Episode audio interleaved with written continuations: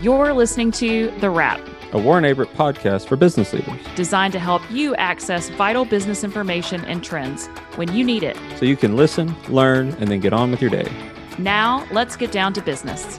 Well, hello, everybody, and uh, welcome back to another episode of The Wrap, uh, Warren Averett podcast. We're happy to have you uh, with us here for the next episode. Today, we're going to be talking to some of our financial institution experts within our firm talking about some of the opportunities, challenges that they're seeing uh, when they talk to their clients. And so uh, we are we are happy to have um, some of our own experts um, here with us. But also with us is um, a new co-host for our podcast, Jessica Giuliano, out of our uh, Birmingham office in our staffing and recruiting division. Jessica, welcome to the Wrap, and uh, glad to have you as a co-host. Absolutely. I'm glad to be here. Thanks for having me, Paul. I've been with the firm over almost 11 years now, wow. which is kind of hard to believe. But uh, yeah, started in the audit, started in audit, and um, decided to retire and recruit CPAs instead. well, we're glad and to have you with us today. Happy, happy to be here. And we've got uh, Jeff Burleson out of our Birmingham office, and we have Je- Josh Bowen from our Montgomery office here today. Welcome, gentlemen. Glad to be here on the podcast. And um, in the uh, so I worked in CPA practice and then also in a, a, family business, but 14 years with an international accounting firm. And in between, kind of midway, worked in a family business. And then I've been at Warren Averett since 2010. And the whole time when I was with a public accounting firm, and currently I've been in the financial services practice and uh, glad to be part of the webcast. Yeah. So, uh, so I also serve in the financial services group as well. Uh, started with the firm back in 2005, straight out of Troy. Uh, my wife and I moved to Birmingham and, uh, that's where, where it all began. So, uh, I, I, did go to work at a couple of other firms in the process. And back in 2017, I had the opportunity to come back to Warren Averett and move back home closer to family. And so, uh, we we jumped on that opportunity, and it's been a blast ever since. So uh, here we are today. We are we are happy to have both of y'all with us today, and and look forward to this discussion. So you know, let's jump right in. So Jeff, Josh, y'all deal uh, strictly with financial institutions, so you're inside their offices and talking to them all the time. What challenges and opportunities are com- are, are, organizations in this industry uh, facing? And and we know it's a much more regulated industry than most, and so uh, there's probably a lot of very unique challenges. Can you kind of touch on some of those and what you're seeing, Jeff? Yeah, sure. Thanks, Paul. And probably one of the the biggest um, changes in the financial institutions practice. I mean, it applies to various entities, but is um, what we call CECL, which is the current expected credit loss. Um, and it changed how um, financial institutions accounted for the allowance for loan loss, which now it's an allowance for credit loss. But for public companies, it was adopted um, several years or a handful of years ago. Um, for calendar year companies, 1231, they adopted it as of January the 1st, 2023. And it actually changed the accounting from an incurred model to an expected model. Um, and this actually occurred, FASB issued this um, ASU at the time based on the recession in 08 and 09. And it's generally applicable to loans and held to maturity securities. Um, for instance, like uh, loans held for sale, um, that's not applicable to those because they're accounted for um, differently. Um, so anyway, for loans and held to maturity securities, uh, one of the items that um, is not in the new standard is the OTTI, or uh, other than temporary impairment um, on available for sale securities. So that went away. Um, another item that went away, or it's not in the current standard, is um, kind of the termination of impairment. Um, there's different ways, I mean, certain situations where that may be considered, but generally speaking, impairment is not um, included in the current um, standard. Um, also, the intent in the standard was to not have an unallocated portion. So, in the incurred model, you know, you have your uh, quantitative and then your qualitative uh, amounts, but then there could also be an unallocated amount. Um, but the intent was to not have an unallocated. However, um, if you look in the OCC handbook from April 2021, it is included in there. And also currently on the call reports, there is an unallocated um, component that's included in the allowance. So um, we were at a recent conference. Josh, you want to uh, elaborate on this a little bit? Yeah, absolutely. Thanks, Jeff. So, um, seemed like every conference we went to last year, there was always discussions of M and A. It seemed to be the hot topic, and it has been for a while. Uh, but this year we're seeing a change in what we're seeing, what we're hearing at conferences, and it started um, at the beginning of the year. So we we thought we were going to have a pretty simplistic year, like adopt CECL. That's probably going to be the most complex. But then we had uh, a little bank failure and then another little bank failure. So there were some issues as it comes into uh, this topic of liquidity. So Jeff, do you want to kind of start us off on talking a little bit about uh, Silicon Valley Bank? Sure. So in March um, of this year, as many of you know that's listened to the podcast, especially um, on the financial institution side, you're pretty familiar with Silicon Valley Bank, Signature Bank, and First Republic uh, Bank, what occurred. But basically, starting back from SVB, Silicon Valley Bank, there was a run on deposits. And there were various um, causes of this. And clearly, one of the things that has been looked at since then is okay, who's to blame for this? Well, there's plenty of blame to go around. And even if you've listened to some of the testimony with the regulators, um, the FDIC and the Federal Reserve, um, they've accepted, you know, some of the responsibility for it. But you can, you know, management was responsible for it. And it was really, you know, kind of stemmed from a mismatch on the balance sheet and you know managing that balance sheet with the change in the interest rates. And as many of you know, you know as interest rates um, increase, you know the value goes down. Um, it has an inverse relationship. So naturally, if you have available for sale securities, uh, that changes running through equity, not through the income statement. So that does affect like a large unrealized loss position, and that's what um, was recurring when this occurred in March of um, of this year, 2023, one of the things that we did on our audits that were ongoing at the time um, and since then, we've actually incorporated you know uh, different audit procedures, uh, you know, to um, put some effort towards this in the uninsured, insured deposits, um, and how the bank is or the financial institutions um, are um, uh, carry those um, deposits. Want to receive a monthly newsletter with wrap topics? Then head on over to warrenaverett.com forward slash the wrap and subscribe to our email list to have it delivered right to your inbox. Now, back to the show. Yeah. So, you know, watching this unfold, obviously we started getting a slew of calls. So I feel like Jeff, we, we were talking uh, multiple times a day and we were just trying to digest all of the information uh, as we were receiving it. And, and this actually spread to our non-banking clients too within the firm mm-hmm. because obviously, uh, if you're holding cash in your financial institution, you have a question like, am I about to lose my money? And so we were assisting, um, other CPAs and advisors throughout the firm on, on as, on their questions as they were receiving it from other clients.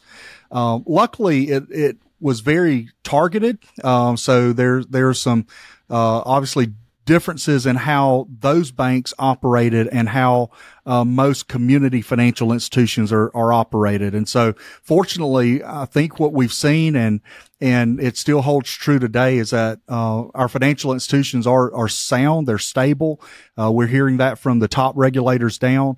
And as we perform, uh, our procedures, whether that be on the external audit side or as we perform internal audit procedures over um, asset liability management and interest rate risk uh, and liquidity procedures, we're seeing um, that that our banks are are definitely well positioned, and uh, and we're very thankful for that. And so, uh, a few few things to think about though is obviously, as we I mentioned earlier, we we saw this shift where it seems like liquidity is the number one topic, and and rightly so. These were very significant failures in our banking system, and and it's been a while you know, so Jeff, during the downturn, during the Great Recession, we were used to sitting back on Friday afternoons waiting on the email from the regulators to see, all right, what banks failed, right? It was just every single Friday. It seems like we were getting a listing and it's been a while. So we've had one here, one there, and then all of a sudden we get these very large institutions and then First Republic comes along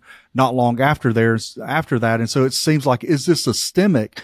um, throughout um, the the financial industry. How do these complexities and these challenges that uh, both you and Jeff have kind of brought to the attention uh, of this audience? How has those impacted or will impact the overall business strategy for these institutions? Okay, Jessica, I think one of the effects um, with regards to CECL is how it was adopted and how it affects the um, the financial statements. And actually, when it was adopted, uh, the recording, the effect of it, um, whether it's a hit or a pickup, um, to the allowance actually goes through equity. Um, and then from that point forward, it goes through the income statement. Uh, there also, if it's a um, pretty significant um, entry to uh, equity, the financial institution can apply a transition method um, over a three-year period. But of course, as mentioned earlier, uh, we had several financial institutions where it was no effect, so naturally they would not apply any transition method because there would be nothing to apply. With regards to um, on the liquidity crisis, how that's going to be affect um, banks is uh, we had mentioned a conference that we were at, and the thought was like on the CAMELS ratings. This is a, a rating that the banks get. The main focus on a go forward basis, or at least in the near um, term, is going to be on liquidity and management. That's in, that's interesting, uh, Jeff. Uh, Josh, I want to go back to you. You were talking also about liquidity, uh, and I'm and I'm assuming the banks um, are feel like there's a concern with liquidity. I think you've talked about it, but we have been seeing a lot of activity from from the Feds with with rates, and I, and I assume those those kind of go together. So can you kind of unpack how that how that changes the business strategy for banks? Yeah, thanks, Paul. So, you know, for most of our financial institutions, we're seeing that they're still pretty strong from a liquidity standing. Uh, no major concerns there, although the regulatory uh, concerns are heightened, right? And rightly so. And right. so, uh, we, we've seen a new, uh, financial institution letter. It's interagency that just recently came out. It's requiring some, some changes, um, to the, the contingency funding plan and so forth, something that all financial institutions should, um, review. Uh, but because of the economic uncertainty, we've got large um, unrealized losses that are tied to the to the balance sheet. Um, a lot of investments that can't you well you could sell them, but you probably don't want to to lock in those losses. Um, coupled with the potential for regulators wanting more on balance liquidity, um, it can reduce some of that future availability and current availability of liquidity that banks may be willing to put out, which could in turn reduce the amount of loans that they may be willing to um, to originate. And so what we are seeing is when you add that along with the potential uncertainty in the economy, we're seeing uh, financial institutions be a little bit more choosy on uh, the loans that they're originating, and um, and not not all are that way, um, but every financial institution has their own strategy when it comes to managing their assets on their balance sheet. Um, but but we are seeing some of those pressures come out that that business owners and consumers may start to feel and uh, and actually something that the Federal Reserve I think are relying on to some degree as they begin to spread out how how quickly or how often they increase rates. Um, obviously, if financial institutions are not lending as much, then that that puts a, a little bit more um, pressure on the spending in the economy as well. And you, I think it would be interesting to kind of take a little sidestep here, guys. We've talked about pressure. Um, staffing is a very hot topic as well. Uh, I know we've talked a lot about regulations and things, but for these institutions, what would you say is going to be uh, the biggest thing that they're going to be focusing on? Because the June job report came out and there was, it was not what we expected, but what we expected all the same time from a increased jobs. What was, what was issued? Um, what are your thoughts on the staffing climate for this industry? Yeah. So, um, so we're seeing a, like many other things, a trickle down effect. And so as COVID, hit our financial institutions, uh, we started seeing a lot of the large banks, the big banks, start putting minimum wage minimums out there, some floors that um, are pretty tough for some of our community financial institutions. Um, and so we're seeing more and more pressure, obviously, as wages continue to go up. There's a requirement there. And we couple that with a lot of our financial institutions are not in Birmingham or Atlanta or Tampa.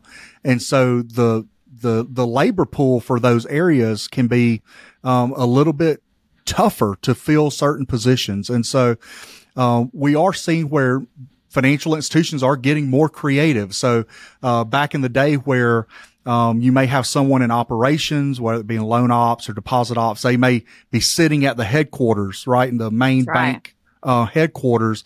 Now some are thinking, well, we have a branch in Huntsville or we have a branch in this city. And so can we hire in a city that has, uh, more talent in that population and let them sit there or, uh, even letting them just work remotely in general? That's right. And we are seeing a compromise um, that, you know, obviously COVID, everyone, there's a significant portion of, you know, the industries that could outside of, you know, distribution, you know, outside of those industries that just couldn't do business without their people being physically on site. We've kind of come to terms that hybrid, hybrid is the, the compromise. You know, we're seeing a lot of that. And as long as companies and these institutions can access and have the technology to have the talent reach the talent, they'll they'll be successful, but it is cooling off significantly. Mm-hmm. And we'll see. I didn't know what other challenges you guys are going to anticipate. Hmm. Hey, Jessica, I think another thing is like looking at the talent pool. And, you know, if you're looking at people that have main, uh, you know, maybe they were retired or maybe displaced or whatever, you know, late 50s, early 60s, um, you know, great talent, but they don't want to work full time. Uh, you know, that's a great talent pool to pick from. Uh, you know, generally speaking, you know, they've had their career. They're really not wanting to climb the corporate ladder. Um, so there's not that pressure, you know, or so to speak, drama, you know, right. internally. But that's a, that's a talent pool that we're seeing that's being, uh, you know, looked at pretty significantly now. Well, and I, and gentlemen, I know that there's another topic that always comes up when we talk about you know the challenges that is, that uh, industries face, specifically financial institutions, uh, and that's technology and that's security. And I, and I know that y'all could answer the question, but I wanted to bring in another colleague of ours, uh, Justin Headley, within our risk advisory and assurance group uh, within the firm. Justin, welcome, welcome to the podcast. We're kind of bringing you in talking about financial institutions and uh, when you're out there talking to those those those um, institutions, what are you hearing from a technology perspective? What are the what are the examiners focusing on? You know, kind of what are those hot quick topics from a security perspective that people need to be focused on? And, and again, welcome welcome to the podcast. Thank you. Thank you for having me. Um, yeah, this is a very interesting topic. For financial institutions, you know, while the FFIEC has guidance and their information security handbooks on what best practices should be in place, we do see that examiner, examiners, regulators, they have focus areas that they sort of key in on and have a higher focus on exams. So we also hear a lot of these things when we host our uh, our banking and our credit union roundtables for our clients, and we kind of see what they've been through and experienced. So there's two things I want to kind of briefly mention that are sort of hot topics that we're seeing. So the first one is third party risk management this is not necessarily something that's new for financial institutions, but it's an area we continue to see increased scrutiny. So, and I think the reason is because we're continuing to see large scale third party data breaches almost every day. The very recent uh, MOVEit breach that we've all been seeing and hearing and reading about has been very interesting. We've seen millions of customer records that have been exposed already, and many more companies are finding out, hey, I've been impacted here.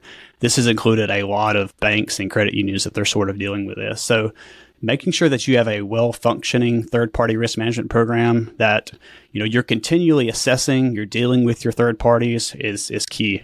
It's critical to think about that you can you can outsource that service to a third party but that responsibility is going to rest squarely with you. If you experience a breach um, as a result of a third party issue your customers your members they're going to look at you. They're not going to look at that third party. That responsibility unfortunately sort of lies with you. So your internal risk are always changing so are your third party. So staying on top of that is essential.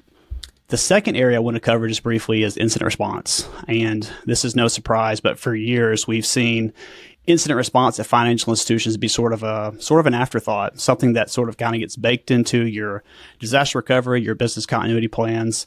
Uh, and obviously, since data breaches are so mainstream, you got to make sure you have a completely separate incident response plan that sort of goes into detail on how you're going to respond to incidents. Uh, and along those lines too, you got to make sure that you are testing that incident response plan regularly. Uh, just how you would, you know, traditionally test your business continuity plans.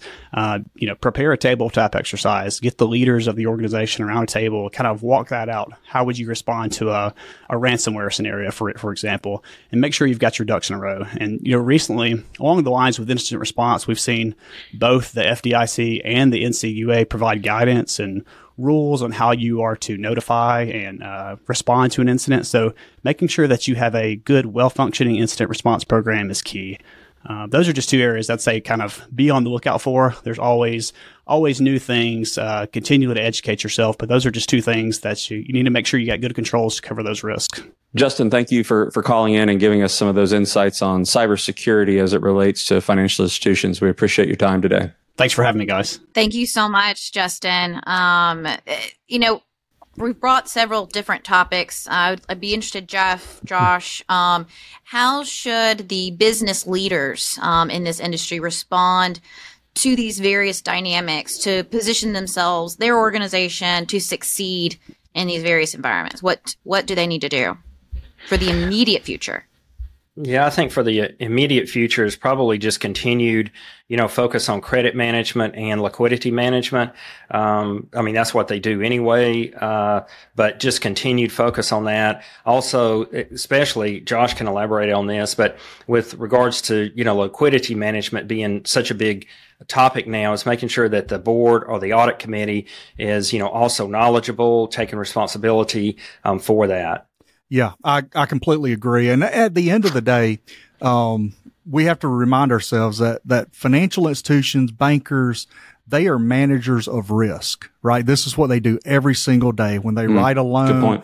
Uh, as they continue to expand their their business strategies, and so, uh, you know, for most of our financial institutions, we're seeing that they they're, they're in, in great shape. They're not like the Silicon Valley. They're not running their financial financial institutions in very high risk, um, markets and, and customer bases. And so, uh, so I think focusing on that, paying attention to concentration risk within their portfolios and, and, just really keep doing what they've been doing. And many of these financial institutions have been through World War One, World War Two, and they've seen so much, um, and and they've thrived and and and have continued to been resilient regardless of what the economy has thrown at them. So just keep doing what you do best.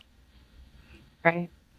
Good, good information. So, gentlemen, uh, here on the wrap, we like to wrap it up in 60 seconds or less, which Josh, I realize that's going to be very difficult for you, but, um, you know, as we as we end this as we end this discussion kind of around financial institutions and you know what is that one thing you want the listeners uh, to leave with? Whether it's something you've already said maybe it's maybe it's a summarization of some of the things uh, or or maybe some ideas that didn't get into the podcast. What what are those things that you want to leave our listeners with yeah, I think from my perspective, it would be that, you know, the adoption of CECL was not as big of a deal as everyone thought it was going to mm. be several years ago. However, as the interest rates are changing, credit risk, um, uh, you know, like in the marketplace, that's going to, you know, have to be focused on, probably going to see allowances, you know, increasing, uh, and, you know, just the topic of the day, liquidity management, and, you know, just really focus on that. Josh? Yeah, I, I agree. And, you know, for the first time in a long time, financial institutions have been under a lot of margin compression because rates have been almost zero for a long time. And now rates are higher, not as much margin compression there.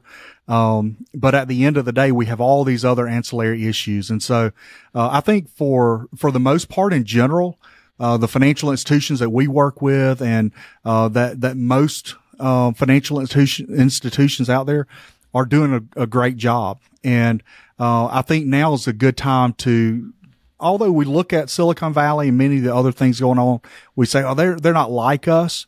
Uh, which is completely true. I think there's still time for an opportunity for uh, financial institutions that are doing a fantastic job to maybe take a look at the smaller things because all of the smaller things add up and can make uh, significant uh, impacts to the operations. And so whether that be uh, just spending a little bit more time looking at your model assumptions, whether that be combing through your contingency funding plan to ensure that uh, that that that it's up to date and it's aligning with the bank's strategies, uh, and really just looking at the enterprise risk management process of the bank or or financial institution in general. Uh, just making sure that that everything is aligning with uh, the financial institution's ultimate strategy as they look out the next year, two years, five years, and so forth. Good stuff. Well, thank you, uh, Josh and Jeff. I feel like we have, um, we probably could spin off and have five other podcasts based on the information y'all have provided today to our audience. And we thank you both for time and y'all's professional insights, um, your expert advice, advice on these on these matters. So thank you both for being here. We appreciate the opportunity. Thank y'all. Thanks. Yeah. And that's a wrap. If you're enjoying the podcast, please leave a review on your streaming platform. To check out more episodes, subscribe to the podcast series or make a suggestion of other topics you want to hear. Visit us at warrenaverett.com forward slash the wrap.